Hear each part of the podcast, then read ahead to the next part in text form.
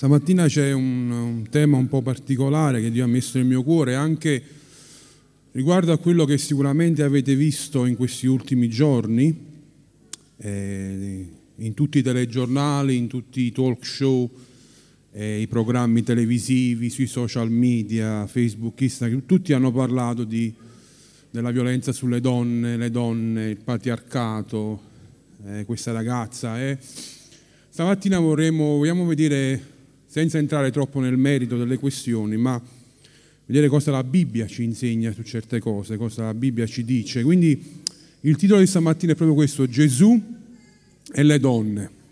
Adesso, fratelli, non è un messaggio solo per le donne, eh? è per tutti, quindi non è che voi adesso staccate il cervello, anzi attaccatelo di più perché verrà la nostra parte che la Bibbia ci dà anche su questo.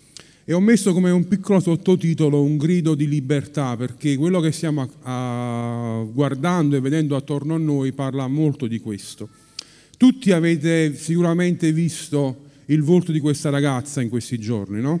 Sui social, sui, sui giornali, i telegiornali. Questa Giulia Cecchettin, una ragazza del Veneto, solo 22enne, prossima alla laurea, che è stata, adesso non entriamo in tutto il merito, una storia ancora che si sta evolvendo, ci sono ancora ricerche in corso, il ragazzo deve essere ancora interrogato e tutto il resto, ma c'è un'inchiesta, sì, ma sicuramente una cosa è certa, è stata brutalmente uccisa dal fidanzato e ha creato, come sempre uh, succede, ogni persona che viene uccisa è importante, ma quando sono questi momenti così particolari, quando sono queste morti così premature, logicamente il rumore che creano è enorme e a volte questi eventi tirano fuori solo cose che già ci sono. Non è l'evento in sé solamente, ma eh, va a tirare, a far emergere tutta una rabbia che c'è a volte nel cuore delle persone, a volte la paura, a volte ci sono situazioni che vengono prese in ballo perché finalmente se ne sta parlando, allora anch'io voglio dire la mia, anch'io voglio parlare di questo. Ieri è stato, per chi non lo sa, il 25 novembre è la giornata internazionale per l'eliminazione della violenza contro le donne, una giornata a livello mondiale e le nostre strade, non so se avete visto sui telegiornali, sono riempite di cortei di donne, non solo, anche uomini, che protestavano perché eh, c'è ancora la violenza sulle donne, eh, ho visto un po' alcune dirette, eh, diciamo che non critico assolutamente il cuore che, con cui vengono fatte certe cose, ma a volte i discorsi che vengono fatti da chi rappresenta questi cortei molte volte sono più di animare il contrasto tra uomo e donna che invece di cercare un punto di aiuto, un punto di vicinanza, un punto di pace. Ehm, in Italia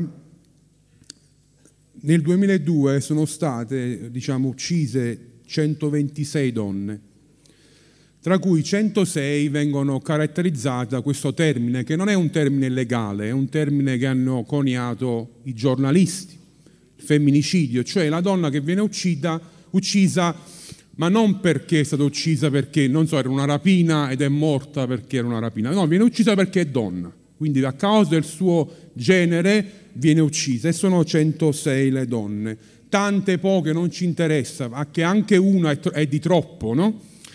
Però questo ha portato negli ultimi anni un aumento di quella che è una rabbia nel cuore delle donne, specialmente un incremento incredibile di quello che viene chiamato ai giornalisti il femminismo radicale, cioè quello che a un certo punto sta ponendo proprio un'inimicizia, una guerra quasi tra l'uomo e la donna. Non dico che tutti i cortei erano così, ma li ho visti alcune foto. Per esempio, alcune di queste donne avevano un cuore così arrabbiato che alcuni dei cartelloni erano bruciamo tutto, l'uomo è nemico, se non mi vedi più tornare, mamma, uccidi un uomo che vedi per strada perché la colpa è sua.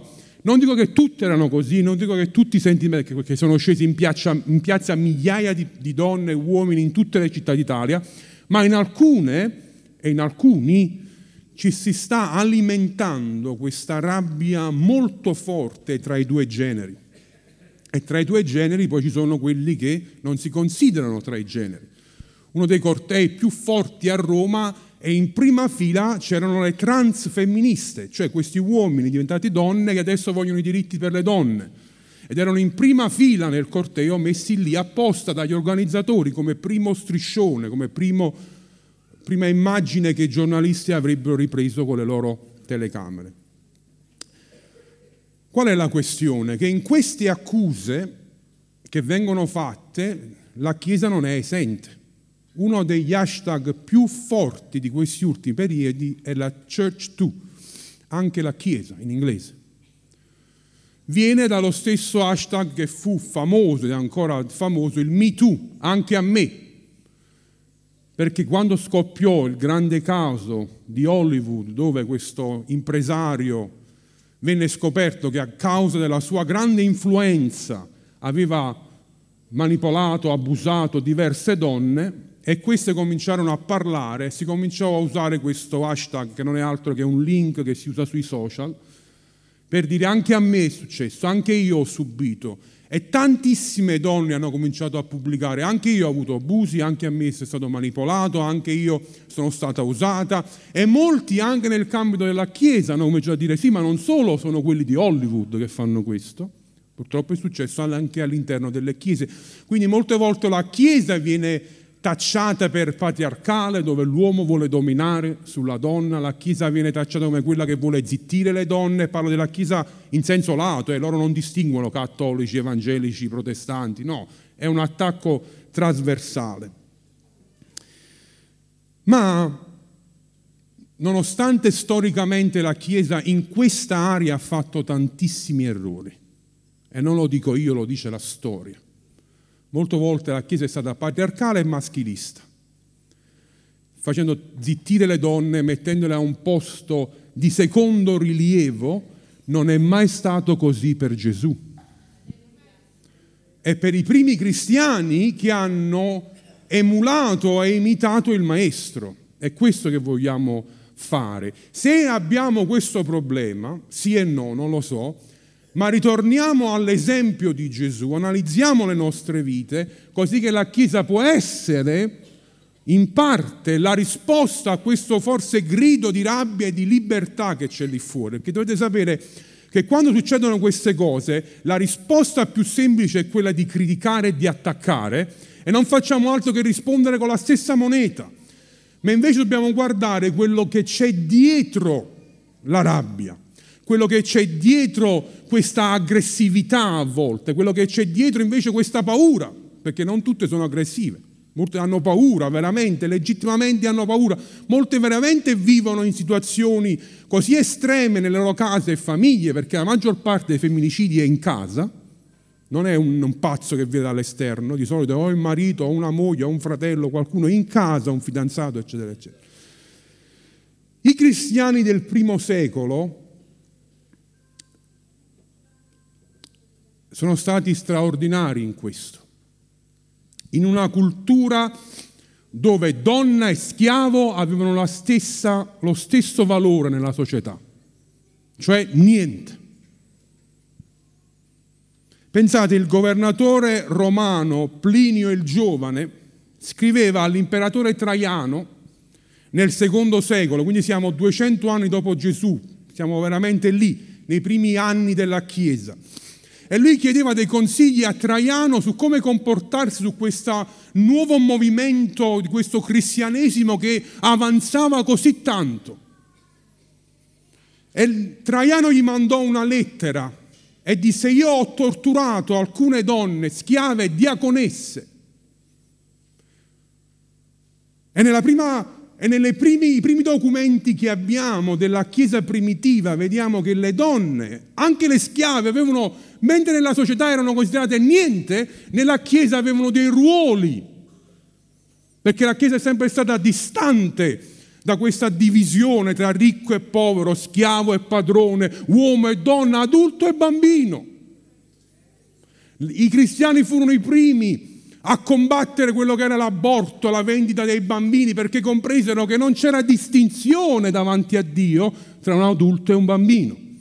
Così come una donna e un uomo, o uno schiavo e un padrone. Paolo diceva ai padroni, attenzione a come vi comportate con i vostri servi, perché davanti a Dio voi non siete più importanti dei vostri servi. E viceversa. Quando il filosofo greco nel secondo secolo Celso si chiamava, scrisse che questi cristiani, lui, lo faceva come critica, ma invece era un'immagine meravigliosa di quello che stava accadendo. Questi cristiani sono in grado di convincere solo gli sciocchi, i disonorevoli, gli stupidi, gli schiavi, le donne e i bambini piccoli.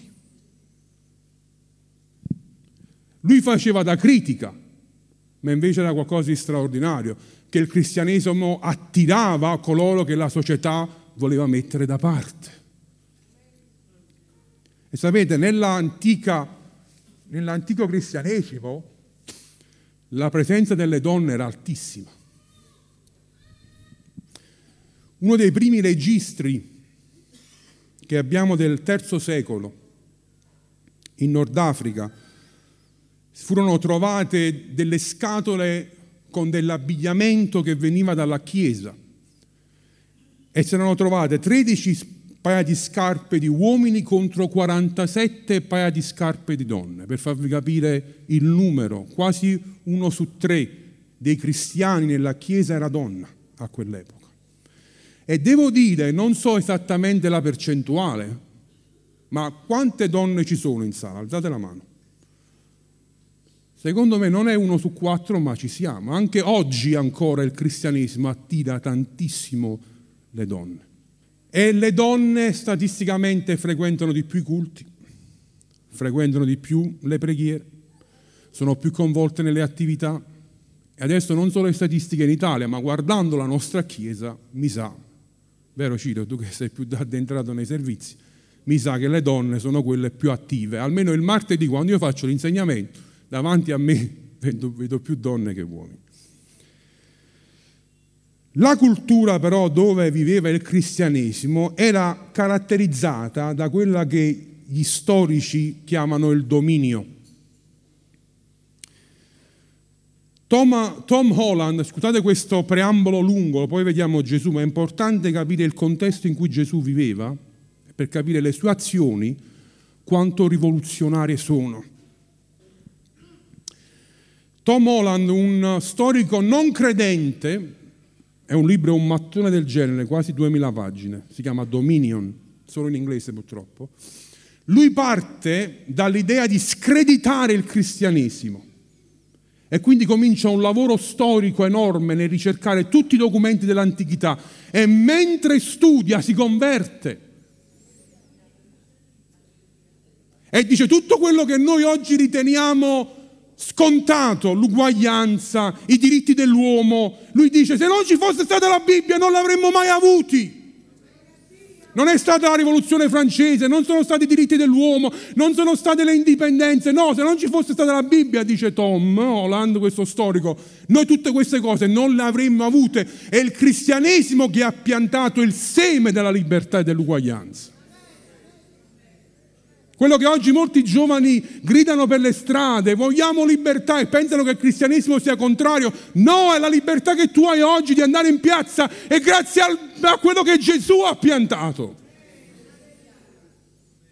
La democrazia è il pensiero di Gesù. Quello che oggi riteniamo scontato è il cristianesimo che lo ha portato. Andate nei posti dove il cristianesimo non ha ancora avuto l'influenza che ha avuto in Europa e vedete se c'è democrazia o no, e vedete se c'è libertà. Il cristianesimo ha in sé il seme dell'uguaglianza. Ma da chi l'ha preso questo? Da chi il cristianesimo, tra virgolette, l'ha fondato. Non che Gesù volesse fondare una nuova religione, ma i cristiani furono i seguaci di Gesù. Tom Holland dice, un uomo all'epoca avrebbe riso, un romano dell'epoca, un greco dell'epoca avrebbe riso al pensiero dell'uguaglianza tra i sessi. Si sarebbe fatta una grande risata. La, le origini di questo principio non sono nella rivoluzione francese, né nella dichiarazione di indipendenza, né nell'illuminismo, ma nella Bibbia. Lui dice a Roma gli uomini non esitavano a servirsi di schiavi e prostitute per soddisfare i propri bisogni sessuali, più di quanto non esitavano a usare il ciglio della strada come gabinetto. L'idea che ogni donna avesse il diritto di scegliere cosa succedesse al proprio corpo era ridicola all'epoca, dice Tom Holland. Anche i religiosi del tempo avevano una pessima idea delle donne. I farisei pregavano, grazie Signore che non mi hai fatto donna. Una donna che lavorava, quelle pochissime che lavoravano, i soldi erano del marito. Gli uomini potevano divorziare legalmente, bastava un atto di divorzio per qualsiasi ragione. Arriva il cristianesimo e cambia tutto. Una donna non poteva mai divorziare, anche se era abusata e violentata. Un uomo per qualsiasi cosa. Alcuni rabbini ti dicevano, se ti fa un piatto che non ti piace, fagli l'atto di divorzio e mandala. Quando arriva Gesù, cambia tutto.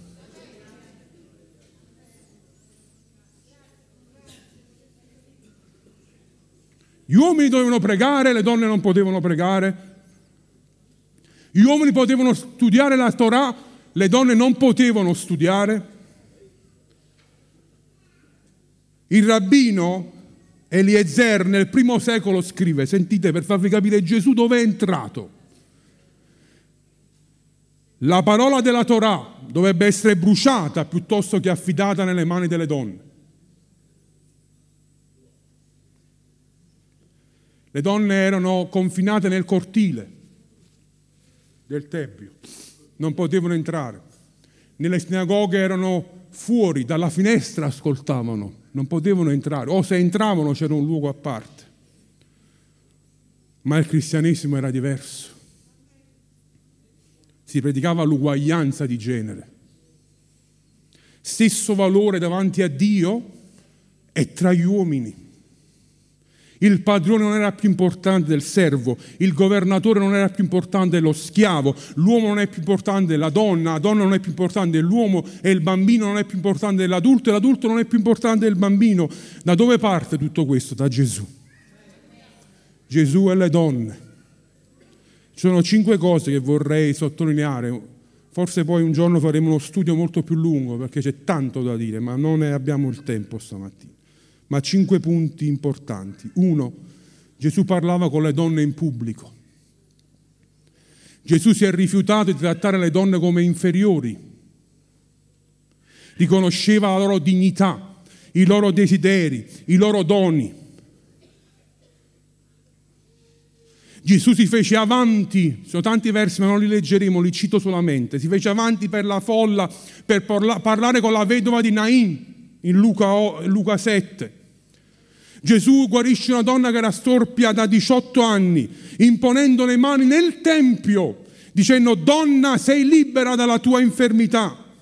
E quando il capo dei sacerdoti disse tu non lo puoi fare, lei disse anche lei è figlia di Abramo, termine che veniva usato solo per gli uomini, figlio di Abramo.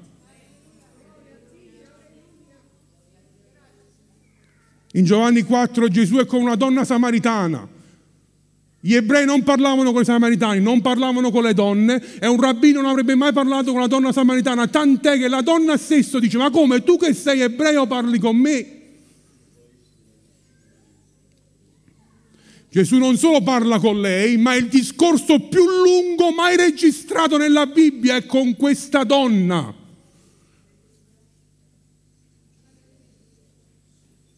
E sebbene la testimonianza di una donna non fosse verace. Davanti a un giudice la donna non aveva parola, la sua testimonianza non era considerata. Gesù usò questa donna per testimoniare a tutto il, po- a tutto il popolo e Gesù usò le donne per testimoniare per la prima volta che era risorto.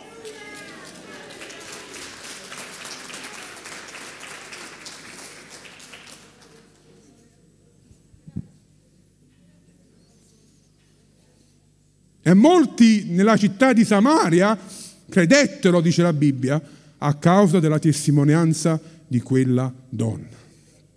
Due. Gesù riconosce l'unicità fisica delle donne. Mentre nel tempo antico la mestrauzione era una cosa impura, le donne durante il ciclo dovevano starsene chiuse, non potevano uscire, perché si pensava che questo contaminasse le persone. Non potevi toccare una donna che aveva il ciclo.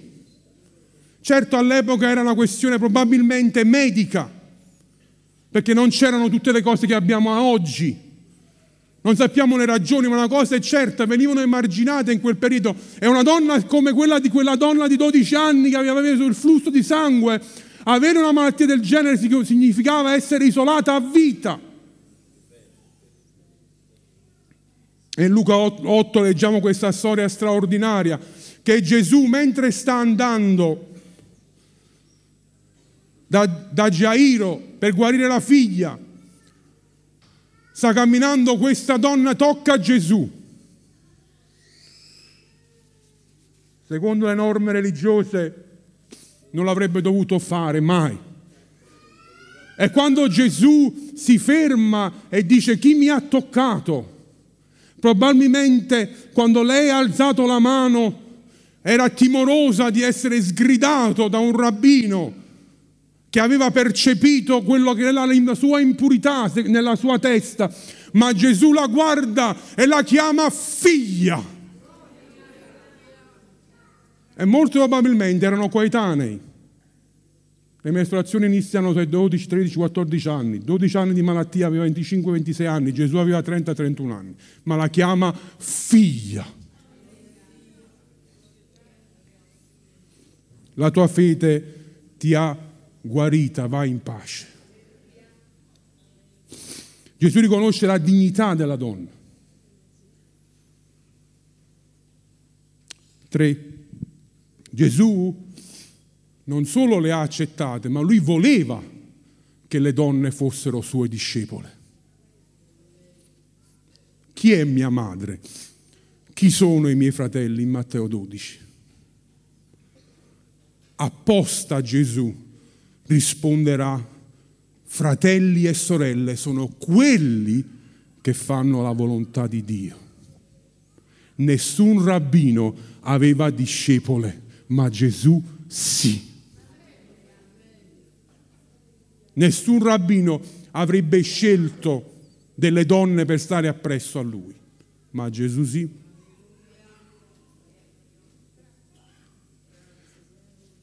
Due famose discepole si chiamavano Marta e Maria.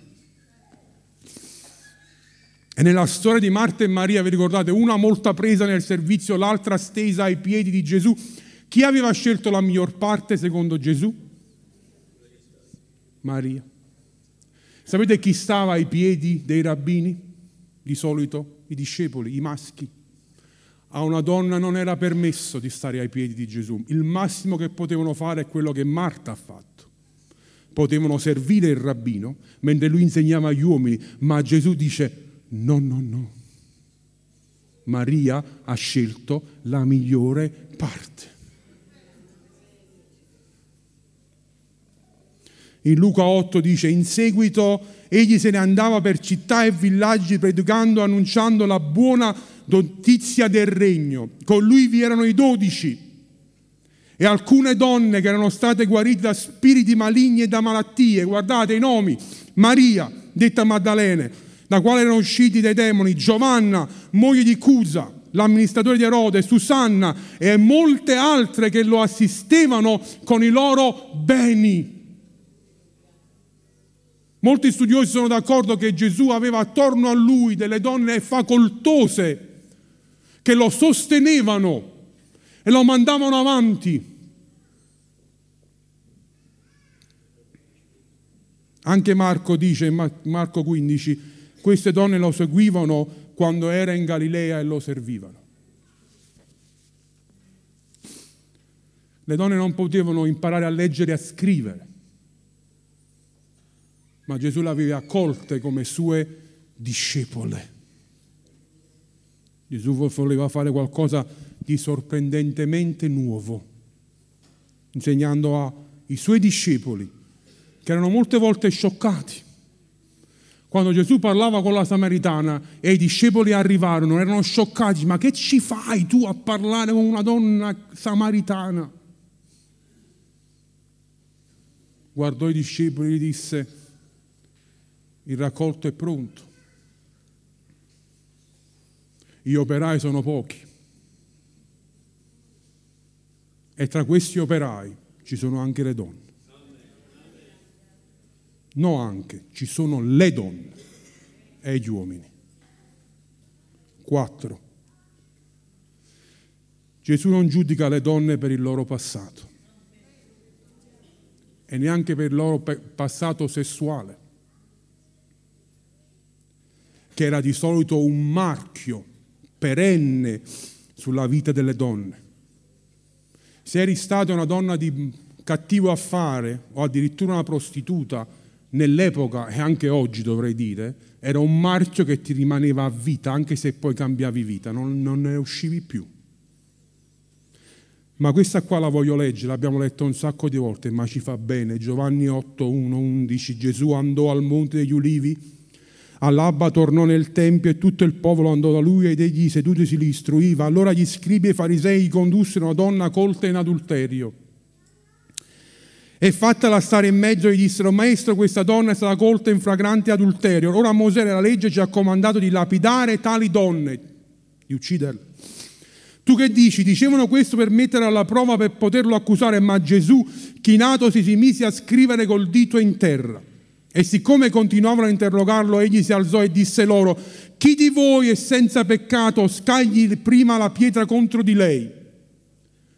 E chinatosi di nuovo scriveva in terra, essi udito ciò e accusati dalla loro coscienza uscirono a uno a uno, cominciando dai più vecchi fino agli ultimi.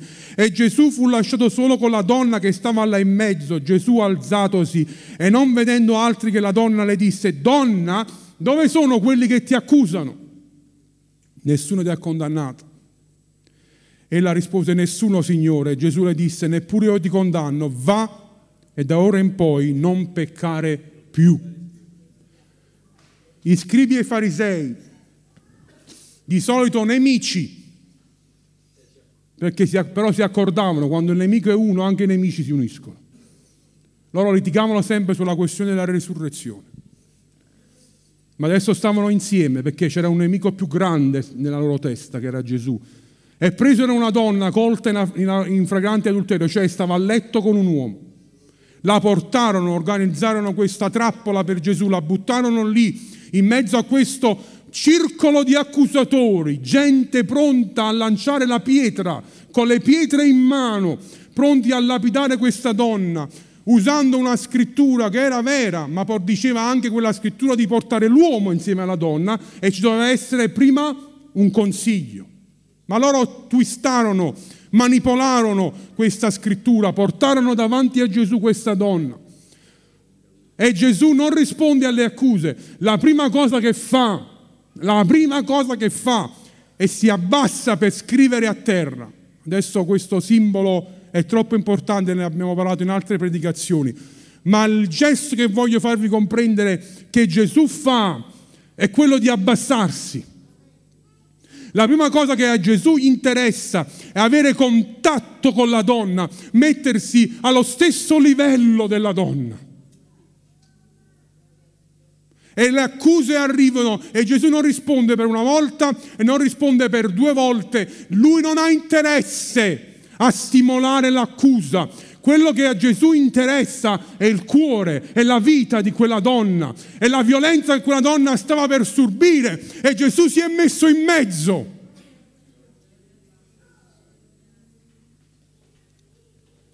Se Gesù avesse detto la, la legge è giusta, quelli l'avrebbero lapidata, anche se ormai non si faceva da anni. Gesù si alza e con una parola di saggezza dice chi è senza peccato scagli la prima pietra. Tutti lasciarono le pietre, dai più vecchi, cioè quelli che conoscevano meglio le scritture, dissero davanti a questa parola non possiamo fare altro. E la cosa più straordinaria, l'ho raccontato anche altre volte, ma voglio ricordarlo, se io in questo momento dico fratelli e sorelle, chi è senza peccato rimanga in questa sala, siete convinti che tutti quanti noi, compreso io, dovremmo uscire da qui dentro e lasciare questo luogo vuoto perché siamo tutti pieni di peccato.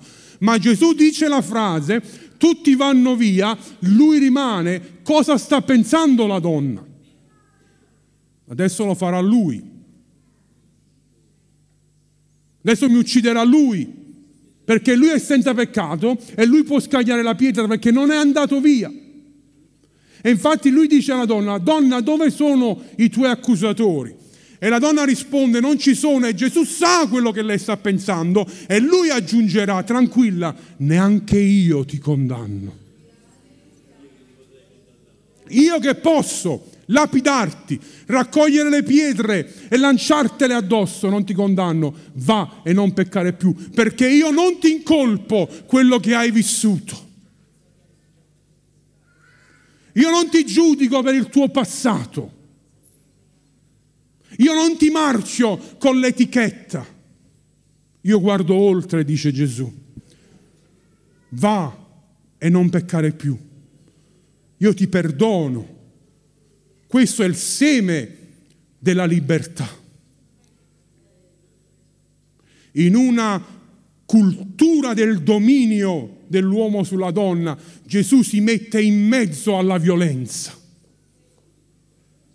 E io l'avrei visto Gesù nel tempo odierno mettersi davanti alle Giulia di questo tempo e bloccare la violenza. Sapete, nella genealogia di Gesù ci sono quattro donne. Matteo ne riporta.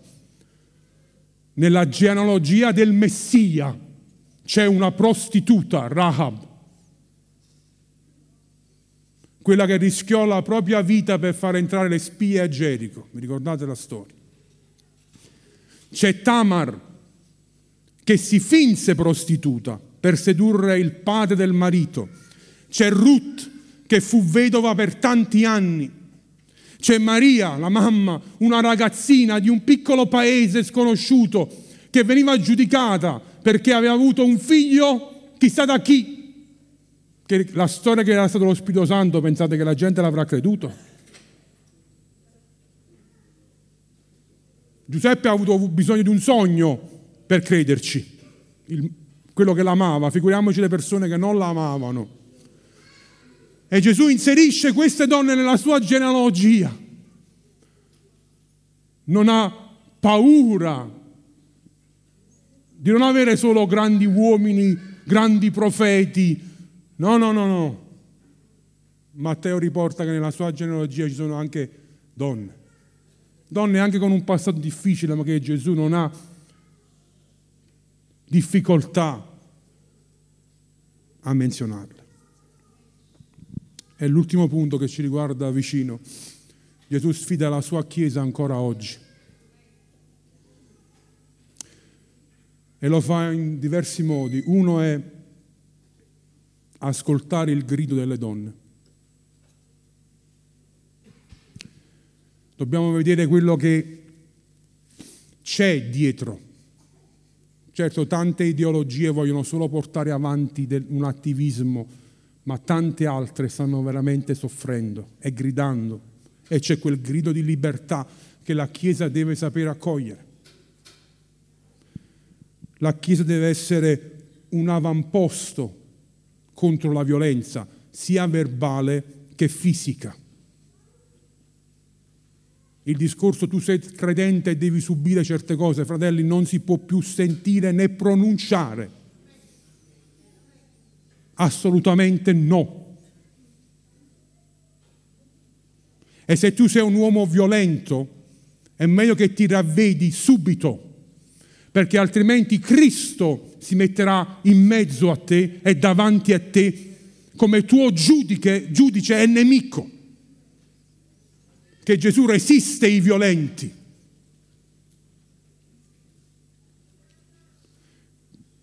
nel Salmo c'è scritto che chi odia Dio ama, ama la violenza. Non puoi dichiararti uno che ama il Signore e con le tue parole e con le tue azioni sei violento. Assolutamente no. Una cosa è un litigio e posso capire che a volte in un momento difficile possiamo dire cose, ma lì dobbiamo essere subito, sto parlando di parole, mai con il corpo. A volte posso capire che possono esserci momenti difficili da entrambi i lati, eh? ma lì è riconoscere la nostra ancora natura e che dobbiamo imparare dal Maestro che ha sempre parole dolci e parole di pace. Dobbiamo essere un avamposto contro la violenza e non lavarci le mani come se non fossero i fatti nostri.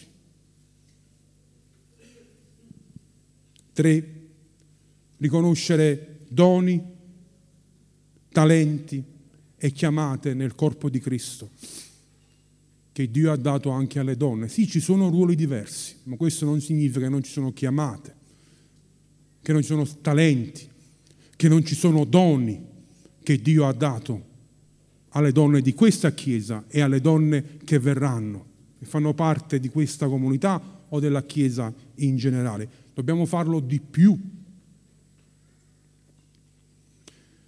E l'ultima cosa, la sfida che Gesù ci insegna, specialmente a noi mariti, è a trattare bene le nostre mogli e le nostre, le nostre figlie, i nostri figli. Certo non significa che sei single puoi comportarti come vuole, ma la Bibbia mette una grande enfasi sul ruolo del marito come capo della casa. Capo, non dittatore. Leader, uno che guida, non uno schiavista. È uno che fa vedere la strada dove è e non che ti trascina coi capelli, ma ti fa vedere la strada e tu innamorato di della strada segui. E quando parlo con molte sorelle dice è facile seguire l'insegnamento della Bibbia che dice di sottometterti ai tuoi mariti quando il marito risponde a quello che c'è scritto prima, di amare la moglie come Cristo ama la Chiesa. Chi non si sottometterebbe a uno che ti ama come Cristo ama la Chiesa? Tutte le donne lo farebbero. Il problema nasce lì, che non tutti amano le proprie mogli come Cristo ama la Chiesa. E se tu non ami così, è giusto che loro non si sottomettano. A cosa si devono sottomettere? Alla tua dittatura. Non è mai questo quello che ha insegnato la Bibbia. Lo so che abbiamo usato questi versi per schiacciare le donne molte volte, ma non è quello che Gesù ha mai detto, o Paolo ha mai detto, o Pietro abbia mai detto. La sottomissione nasce spontanea, quando è risposta all'amore, così come nella Chiesa.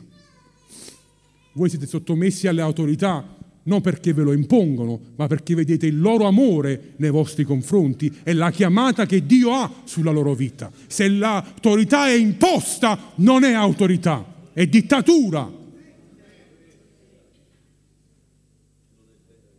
Non mai, Gesù non ha mai costretto nessuno. Ve ne volete andare anche voi? Ve ne volete andare anche voi? Tutti se ne erano andati, erano rimasti solo i dodici. Ragazzi, volete andare anche voi? Ah, e dove andremo Gesù? Tu sole hai parole di vita.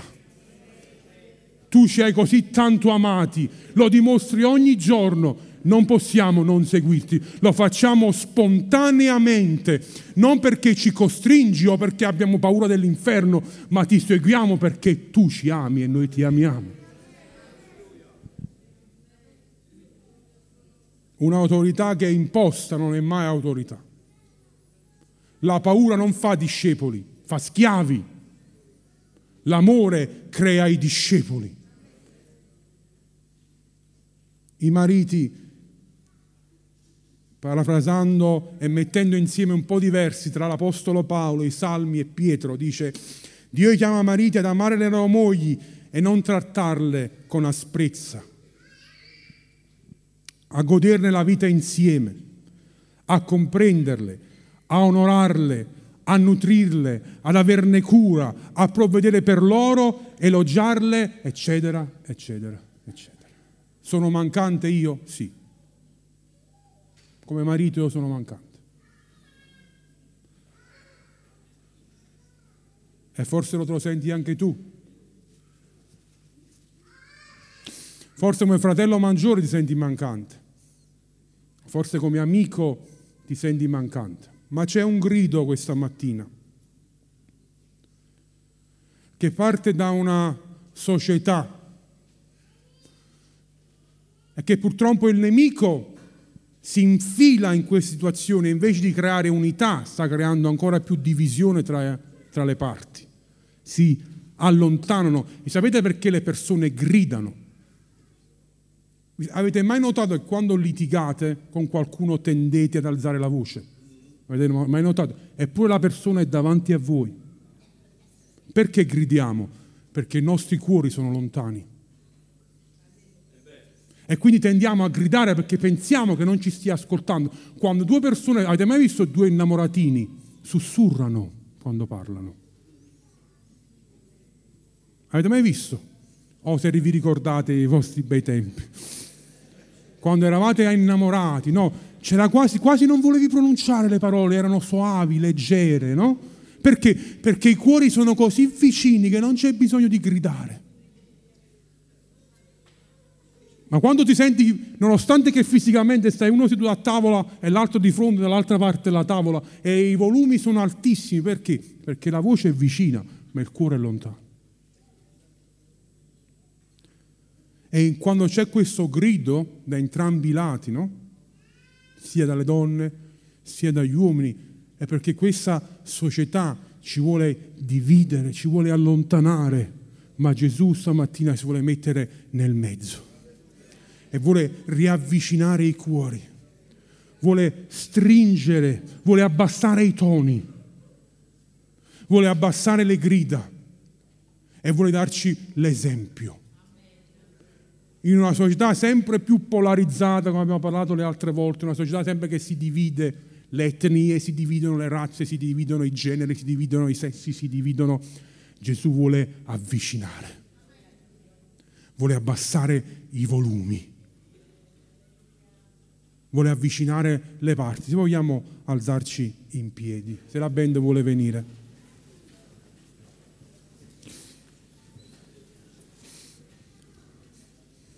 La Chiesa del primo secolo era caratterizzata per attirare donne, bambini e schiavi. E abbiamo detto molte volte che noi vogliamo essere come quella Chiesa lì. Non che gli uomini sono esclusi, capitemi, no? Ci mancherebbe altro. Ma un giorno dopo la giornata contro la violenza, Vogliamo porgi e ergerci come Chiesa per rispondere a questo grido di libertà. Noi apprezziamo, e ve lo dico come uomo, come predicatore in questa comunità, noi apprezziamo ogni singola donna che è qui presente, grande e piccola che sia. E Gesù ha posto molto spesso le donne come esempio Simone, Simone fariseo, la vedi quella donna? Io sono entrato in casa tua. Tu non mi hai dato un bacio. Tu non mi hai accolto. Tu non mi hai lavato i piedi. Ma lei sì. Quella che tu stai giudicando. La prostituta. Lei mi ha baciato i piedi me l'ha lavati con acqua, lacrime e profumo. Impara da lei.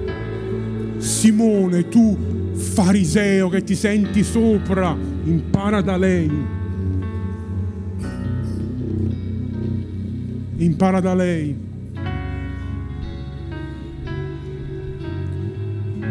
Gloria a te Gesù. Ma chi è come Gesù? Più leggo, più studio, più mi innamoro di Gesù. Lui non è conforme a nessuno, non si fa schiacciare dall'opinione, dalle culture. Lui quando arriva porta la cultura del regno dovunque lui va. Mi affascina questo Gesù. Mi sto innamorando sempre di più, più lo conosco, più mi innamoro di questo Gesù. Lo dicevamo anche martedì nell'insegnamento, è l'unico Dio che è, venuto, che è stato chiamato l'amico dei peccatori. L'unico Dio chiamato l'amico dei peccatori, dei pubblicani e delle prostitute. Il nostro Gesù. Mentre cantiamo questo canto vorrei invitare tutte le donne che vogliono a venire qui avanti, a riempire tutto questo spazio. Venite, venite. Fatevi sotto il più possibile che siete la maggioranza. Venite, venite.